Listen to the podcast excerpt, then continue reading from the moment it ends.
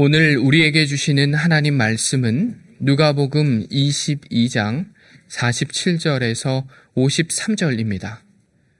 말씀하실 때한 무리가 오는데 열둘 중에 하나인 유다라 하는 자가 그들을 앞장서 와서 예수께 입을 맞추려고 가까이 하는지라 예수께서 이르시되 유다야 내가 입맞춤으로 인자를 파느냐 하시니 그의 주위의 사람들이 그 된 일을 보고 여짜오되 주여 우리가 칼로 치리까 하고 그 중에 한 사람이 대제사장의 종을 쳐 그 오른쪽 귀를 떨어뜨린지라 예수께서 일러 이르시되 이것까지 참으라 하시고 그 귀를 만져 낫게 하시더라.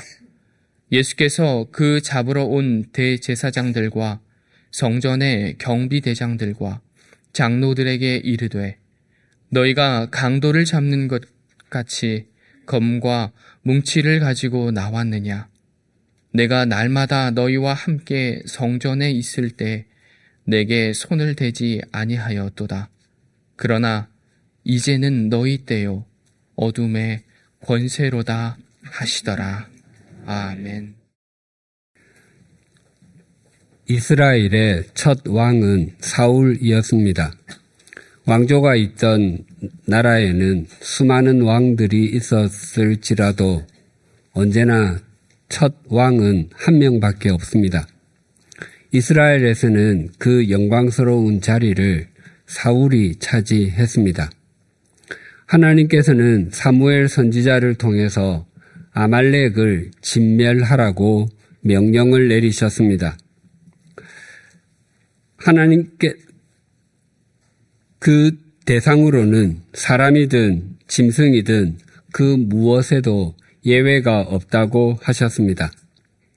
당시의 전쟁은 연례 행사와도 같았고 그 목적은 대부분 경제적인 것이었습니다.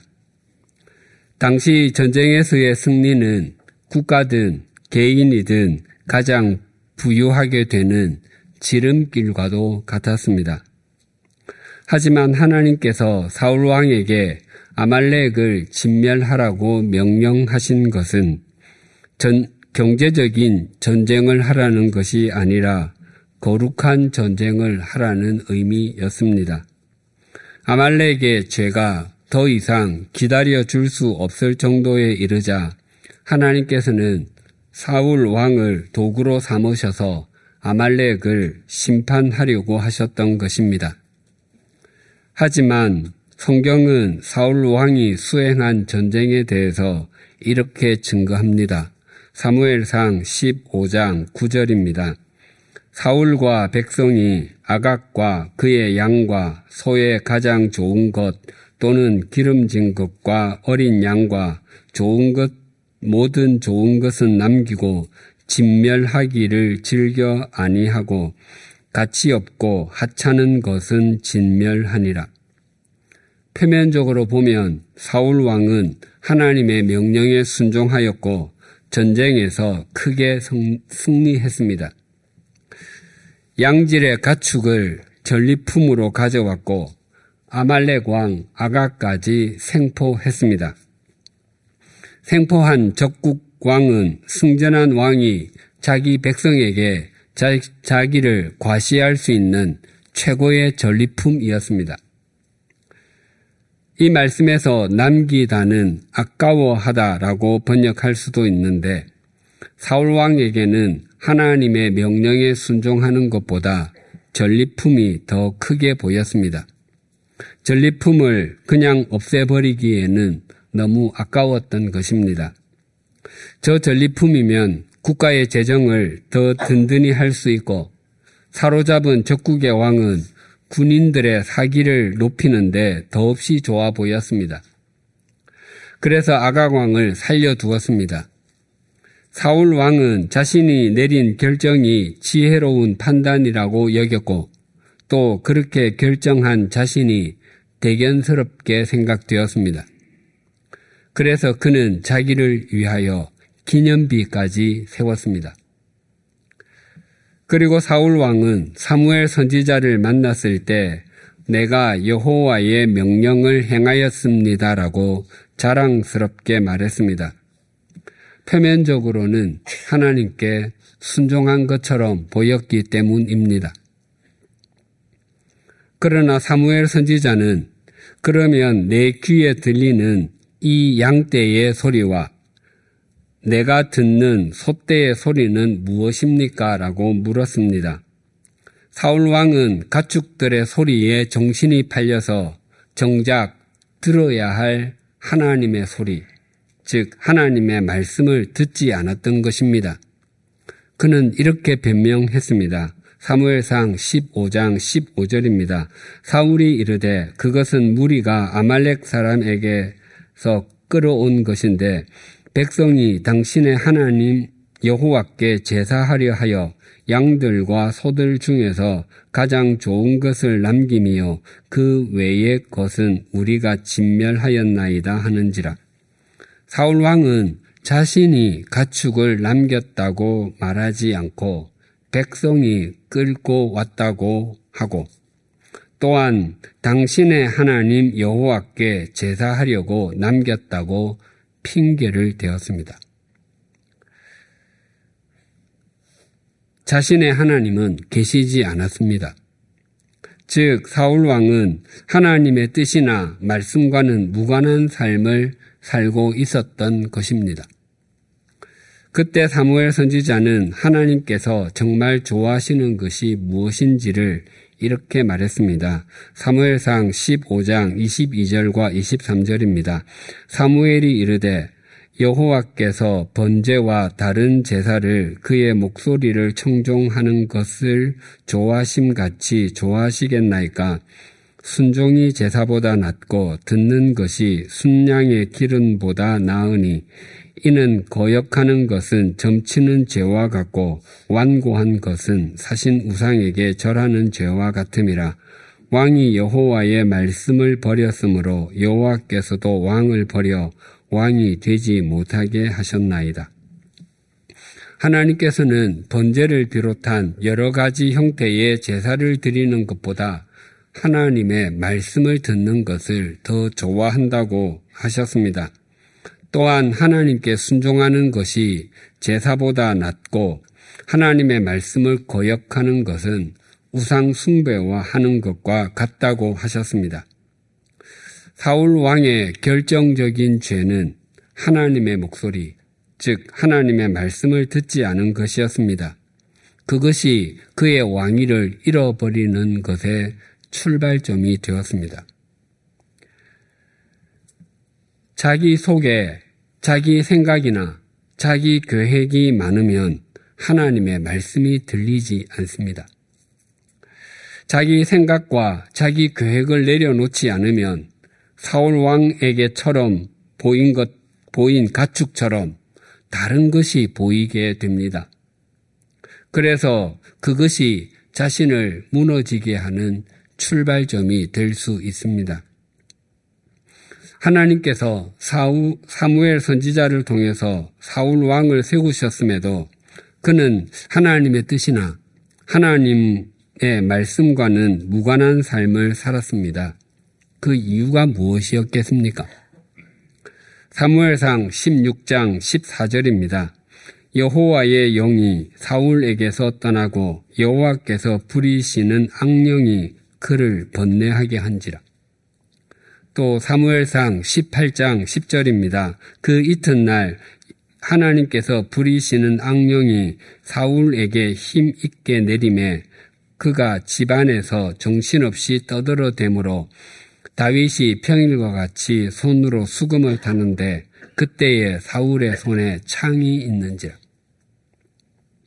하나님께서 부리시는 악령은 악한 영까지도 하나님의 다스림 속에 있다는 의미이기도 하고 사울 왕이 악한 영의 다스림을 받을 때 하나님께서 가만히 두셨다는 의미입니다. 그래서 우리가 지금 주님을 섬기는 사람으로 살아가고 있는 것은 하나님께서 우리를 다스려 주시고 악한 영이 우리를 조종하지 못하도록 막아주심의 결과입니다. 사울 왕이 하나님을 등진 삶을 끝까지 살았던 것은 그가 하나님의 권세 아래에 있지 않고 악한 영의 권세 아래 있었기 때문입니다. 사울 왕의 통치 마지막 때에 블레셋 군대가 쳐들어왔습니다. 그는 공포에 사로잡혔고 그의 마음은 사시나무 떨리듯이 떨렸습니다. 그래서 그가 취한 행동이 이러했습니다. 사무엘상 28장 7절과 8절입니다. 사울이 그의 신하들에게 이르되 나를 위하여 신접한 여인을 찾으라 내가 그리로 가서 그에게 물으리라 하니 그의 신하들이 그에게 이르되 보소서 엔돌에 신접한 여인이 있나이다. 사울이 다른 옷을 입어 변장하고 두 사람과 함께 갈새 그들이 밤에 그 여인에게 이르러서는 사울이 이르되 청하노니 나를 위하여 신접한 술법으로 내가 내게 말하는 사람을 불러 올리라 하니 두려움에 사로잡힌 사울 왕은 분별력을 완전히 상실하고 말았습니다. 전에 사무엘 선지자가 사울 왕에게 여호와의 목소리를 청종하지 않고 거역하는 것은 점치는 죄와 같다고 말했었는데 사울 왕이 그때는 여호와의 목소리를 거역했고 이제는 실제로 점을 보러 갔습니다. 사울 왕이 변장하고서 엔돌에 있는 신접한 여인을 찾아갈 때가 밤이었다고 말하는데 그때는 시간적으로도 밤이었지만 사울 왕의 심령에 심령이 어두움의 권세에 사로잡혀 캄캄한 밤이었습니다. 오늘 본문에도 사울 왕처럼 어둠의 권세에 사로잡힌 사람들에 대해서 증거합니다. 47절이 이렇게 증가합니다. 말씀하실 때에 한 무리가 오는데 열둘 중에 하나인 유다라 하는 자가 그들을 앞장서 와서 말씀하실 때는 예수님께서 제자들에게 어찌하여 자느냐 시험에 들지 않게 일어나 기도하라 라고 말하시던 그 순간을 가리키는 말입니다. 예수님께서는 십자가 지심을 목전에 두시고 기도하러 가시며 제자들에게 내 마음이 고민하여 죽게 되었다며 기도해 주기를 요청했습니다. 그리고 예수님께서도 애쓰고 힘쓰며 간절하게 기도를 드리, 드리셨습니다. 그 기도가 얼마나 진액을 짜는 것과 같았는지 땀이 흘러내리는 것이 마치 핏방울이 떨어지는 것과 같았습니다. 그럼에도 제자들은 마치 어린 아이가 자기 연민에 빠져 울다가 지쳐 잠든 것처럼 슬픔에 지쳐 잠들어 있었습니다. 그 잠들어 있던 제자들을 깨워 그들에게 말씀하시는 그 순간에 한 무리가 예수님께로 왔습니다. 그 무리에서 앞장서서 오는 사람이 유다였습니다. 예수님께서 감남산에 겟세마네로 기도하러 가실 때 40절에 의하면 그곳에 이르러라고 증거합니다. 예수님께서는 또한 습관을 따라 기도하셨습니다. 즉, 예수님께서는 일정한 시간에 일정한 장소에서 기도하셨던 것입니다. 그래서 예수님께서 기도하시던 장소를 열두 제자가 모두 다 잘 알고 있었을 것입니다. 그런데 예수님께로 다가오는 무리에서 앞장을 선 사람이 유다인데 그를 열둘 중에 하나인 유다라 하는 자가 그들을 앞장서 와서라고 합니다. 사실 이, 이, 표현은 한 무리가 오는데 유다가 그들을 앞장서 와서라고 해도 됩니다. 그럼에도 누가는 열둘 중에 하나인 유다라 하는 자라고 유다를 여러 말로 설명하고 있습니다. 유다가 누구인지 잘 알고 있음에도 말입니다. 어떤 학자들은 이 말의 의미가 열둘 중에 하나인 유다라고 칭해지는 녀석이라며 경멸의 의미가 있다고 보기도 했습니다. 그런데 제게는 이 표현이 유다도 열두 제자 중에 한 명이었음을 강조하고 유다는 그런 행동을 하면 안 되는 사람인데 그렇게 했다며 안타까워하는 모습으로 다가옵니다. 예수님의 제자 12명 중 다수가 이스라엘 북쪽 갈릴리 출신입니다. 반면에 유다는 남쪽 유다 출신일 가능성이 큽니다. 그렇다면 제자들 중에서 유일하게 유다만 말씨가 달랐을 것입니다. 그런 유다에게 예수님께서는 예수님 일행의 돈주머니를 맡겼습니다. 예수님 일행의 재정 담당이었던 것입니다. 만약 친인척들 10여 명이 모여서 새로운 사업을 시작하게 되었다면 누구에게 재정 담당 역할을 맡기겠습니까? 아마 그 역할은 본인이 직접 하든지 아니면 누군가에게 맡겨야 한다면 그 일을 잘 할 수 있는 사람이어야 함은 물론 가장 신뢰하는 사람이라야 할 것입니다. 예수님의 제자 중에는 돈 관리라면 공인된 전문가, 세리 출신의 마태가 있었습니다. 그, 그에게 필적할 만한 사람은 아무도 없었습니다. 그럼에도 예수님께서는 그 역할을 유다에게 맡겼, 습니다 그만큼 배려해 준 것입니다. 그런 제자가 배신한 것입니다. 그것도 스승을 잡는 일에 가장 앞장서서 왔습니다. 48절이 이렇게 증가합니다. 예수께 입을 맞추려고 가까이 하는지라 예수께서 이르시되 유다야 내가 입맞춤으로 인자를 파느냐 하시니 당시 가장 보편적으로 사용되었던 사랑하다 또는 좋아하다라는 헬라어 단어는 필레오입니다. 본문에서 입을 맞추려 하다가 필레오입니다. 또한 입맞춤도 필레오의 명사형 필레마입니다. 유다는 가장 친밀하고도 가장 사랑스러운 행동으로 스승을 배신하고 있는 것입니다. 예수님께서 유다에게 유다야 내가 입맞춤으로 인자를 파느냐라고 물으신 것은 비난하기 위함이 아니었습니다. 유다야 너 그렇게 하면 안 되지 않니? 지금이라도 내 삶을 돌이키면 좋겠구나라는 권면이자 애원이었습니다.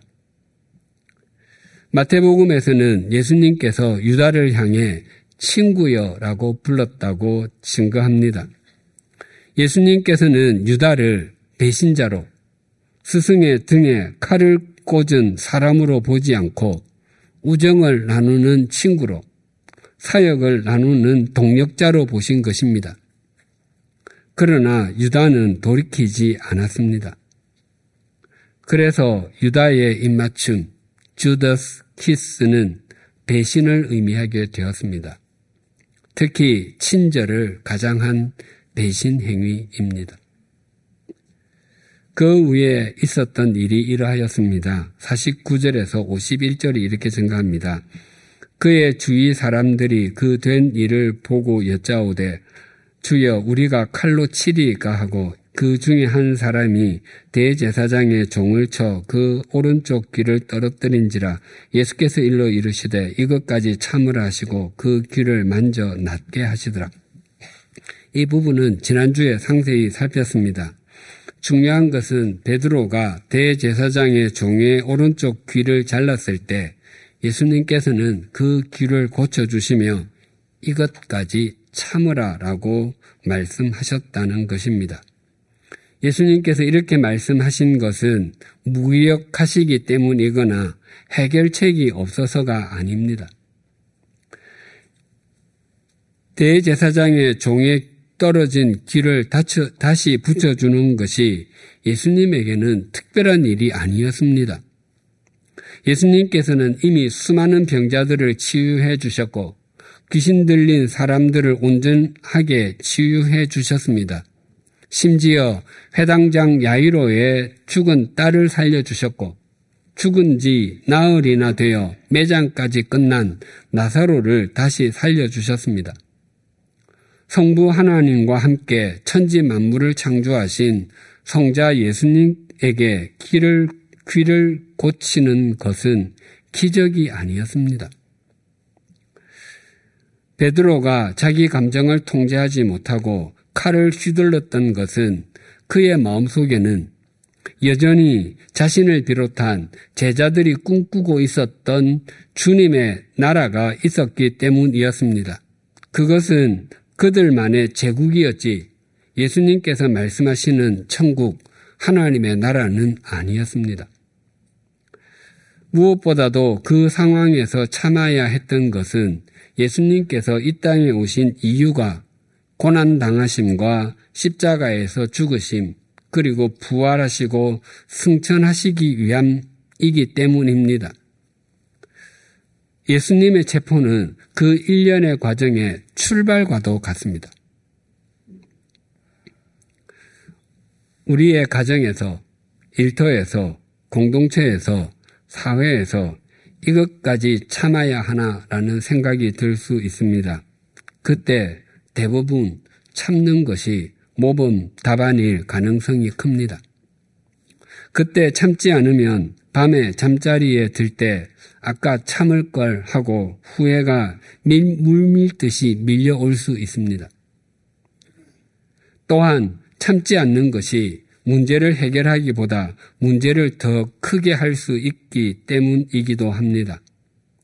무엇보다도 합력해서 선을 이루시는 하나님께서 그 상황을 모르지 않으시기 때문입니다. 특히 가정에서 그러합니다.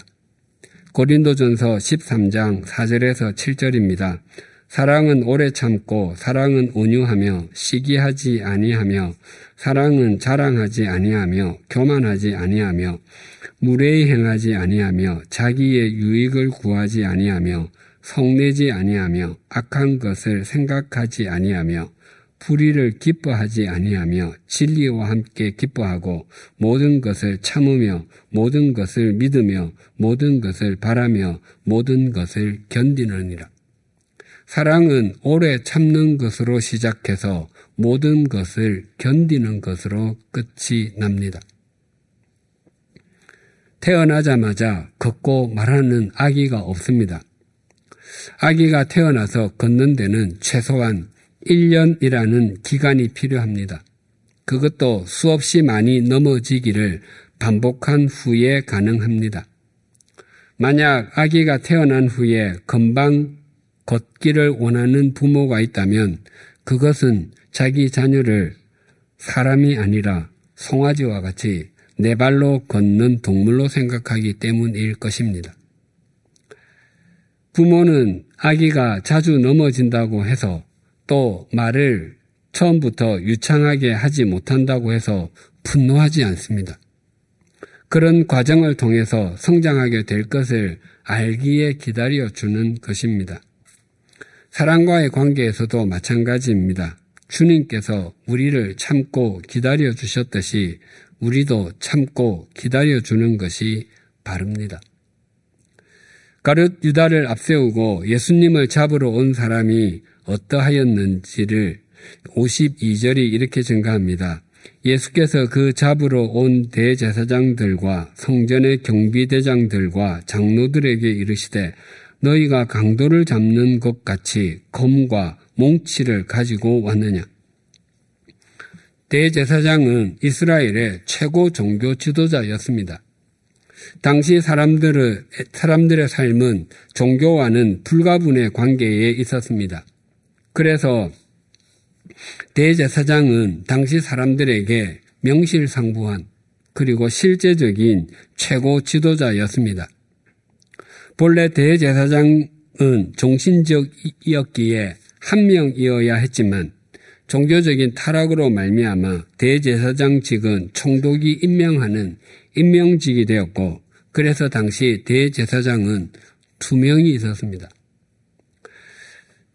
대제사장 안나스와 가야바는 장인과 사위의 관계였습니다.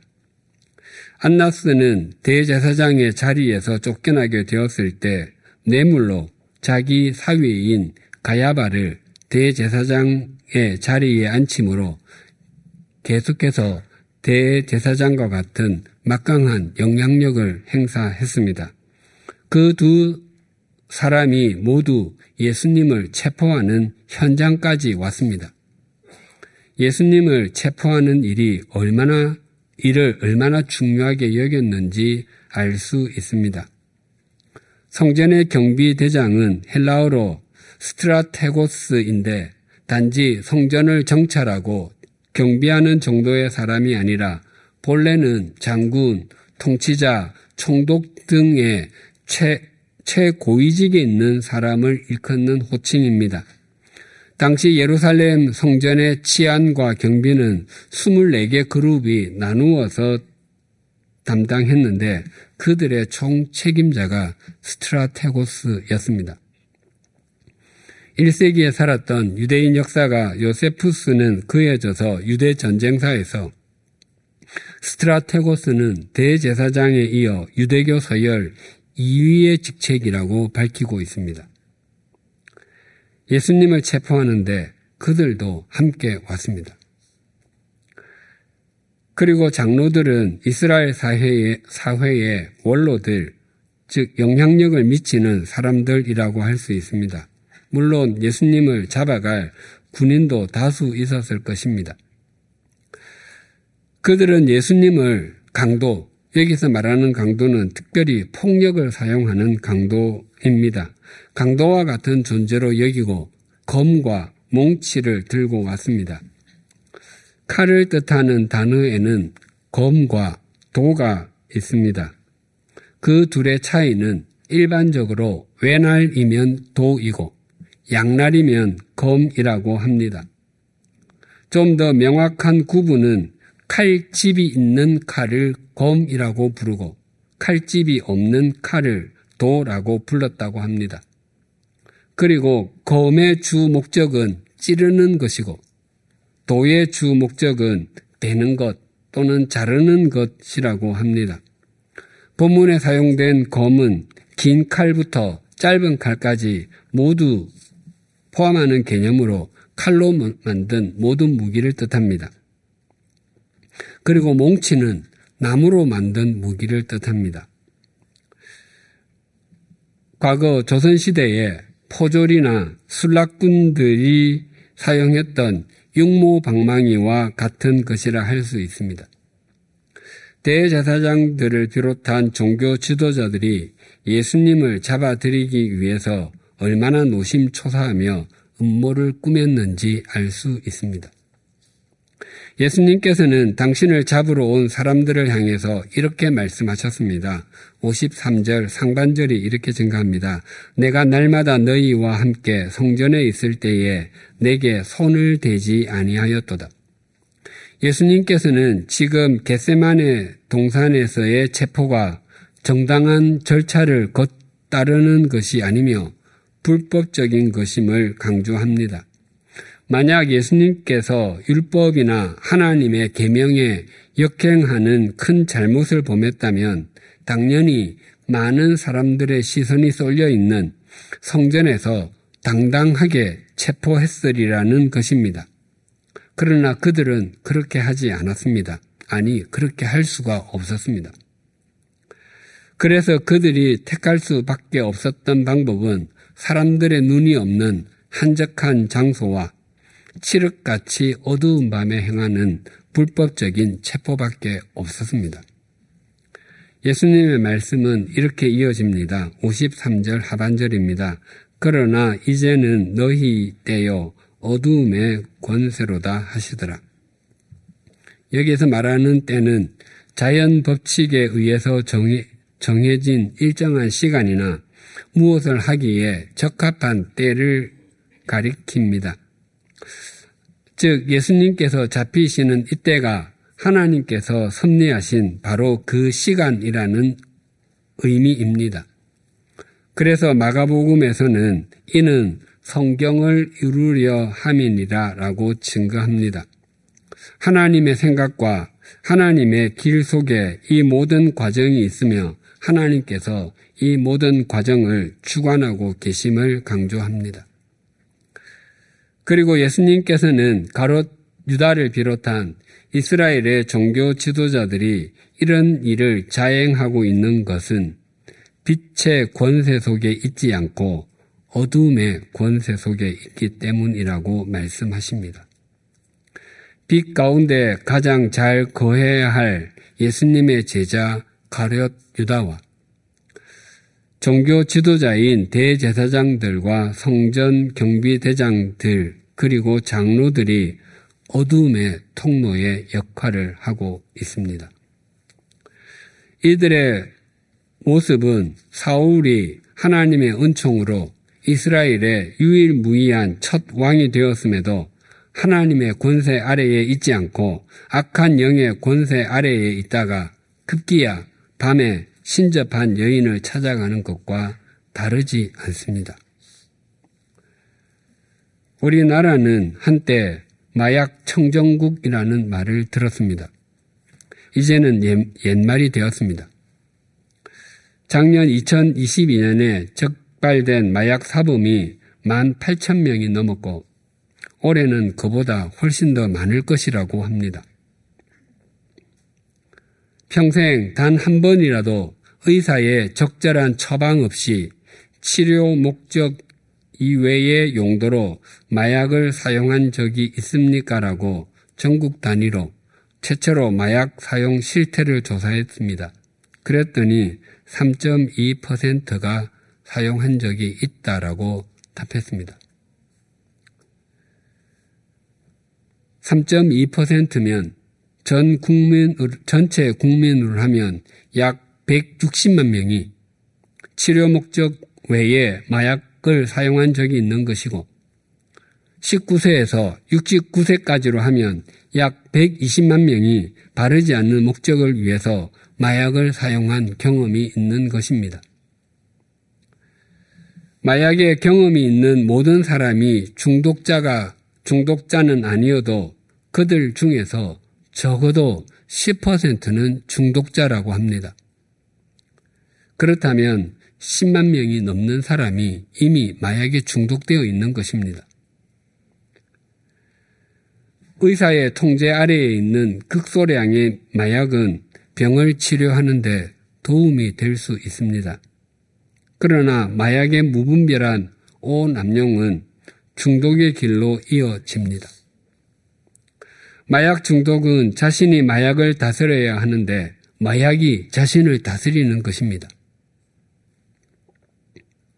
또한 잠시 교제했다는 것을 빙자하여 폭력을 행사하고 심지어 생명을 빼앗는 일, 데이트 폭력과 데이트 살인이 자주 뉴스, 뉴스에서 접합니다.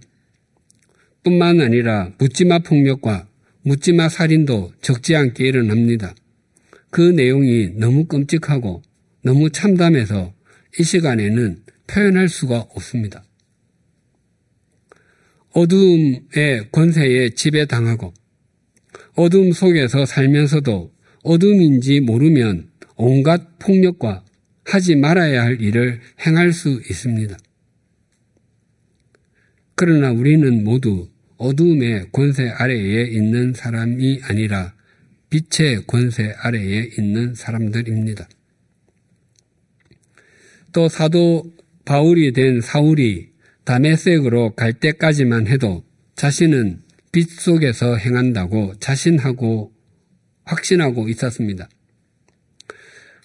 그러나 본래 빛이, 빛이신 분이시고 죽음과 세상을 이기시고 부활하신 예수 그리스도를 만나고 나서야 자신이 얼마나 깊은 어두움의 권세 아래에 있었는지를 확인했습니다. 그는 사흘 동안 눈이 멀었다가 눈에서 비늘이 떨어지고 나서야 비로소 다시 보게 되었습니다. 그 이후 그는 빛의 권세 아래에서 사는 빛의 사람이 되었습니다. 사도 바울이 된 사울에게 찾아가신 빛이신 예수 그리스도께서 지금 우리의 인생 길에도 함께하고 계십니다.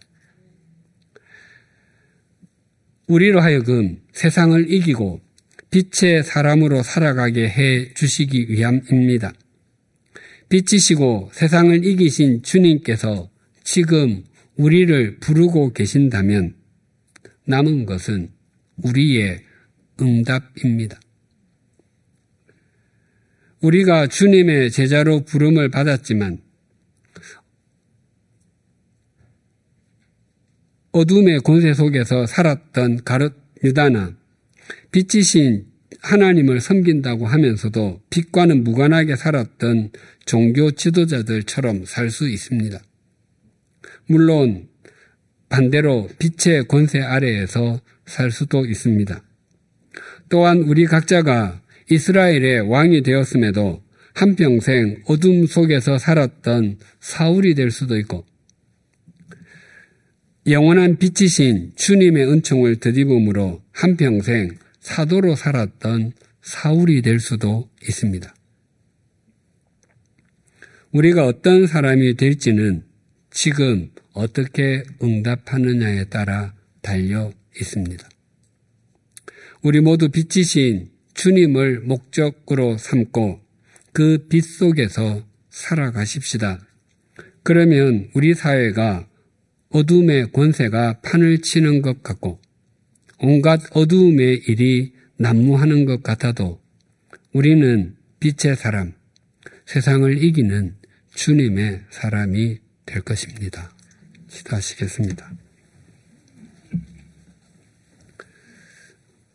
사울이 하나님의 은혜와 역사로 이스라엘의 첫 왕이 되었음에도 그는 하나님의 다스림 속에 있지 않고 악한 영의 다스림 속에 있으므로 욕망만을 추구하며 살고 그의 인생 전체가 어두움으로 점철된 것을 보게 해 주셔서 감사합니다. 그러나 그것이 사울 왕의 모습만이 아니라 우리도 그와 다르지 않음을 고백합니다.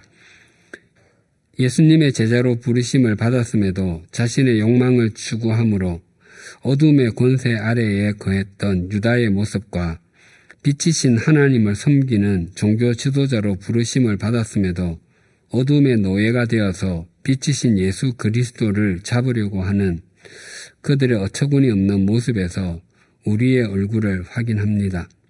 우리가 빛이신 주님을 목적 삼지 않으면 어두움의 권세 아래에 있을 수밖에 없게 됨을 잊지 않게 하여 주시옵소서. 사도 바울이 빛이시고 세상과 죽음을 이기고 부활하신 주님을 만난 후 한평생 빛의 권세 아래에서 살아갔던 것처럼 우리도 빛의 권세 아래에 있으므로 이 세상에서 빛으로 살아가게 하여 주시옵소서. 우리가 빛으로 살아감으로 하나님께서 머물게 하신 삶의 자리에서 어두움을 걷어내는 주님의 통로가 되게 하여 주시옵소서. 그리하여 우리 모두가 주님의 제자다운 제자로 이 시대에 바울로 살아가게 하여 주시옵소서. 예수님의 이름으로 기도드립니다. 아멘.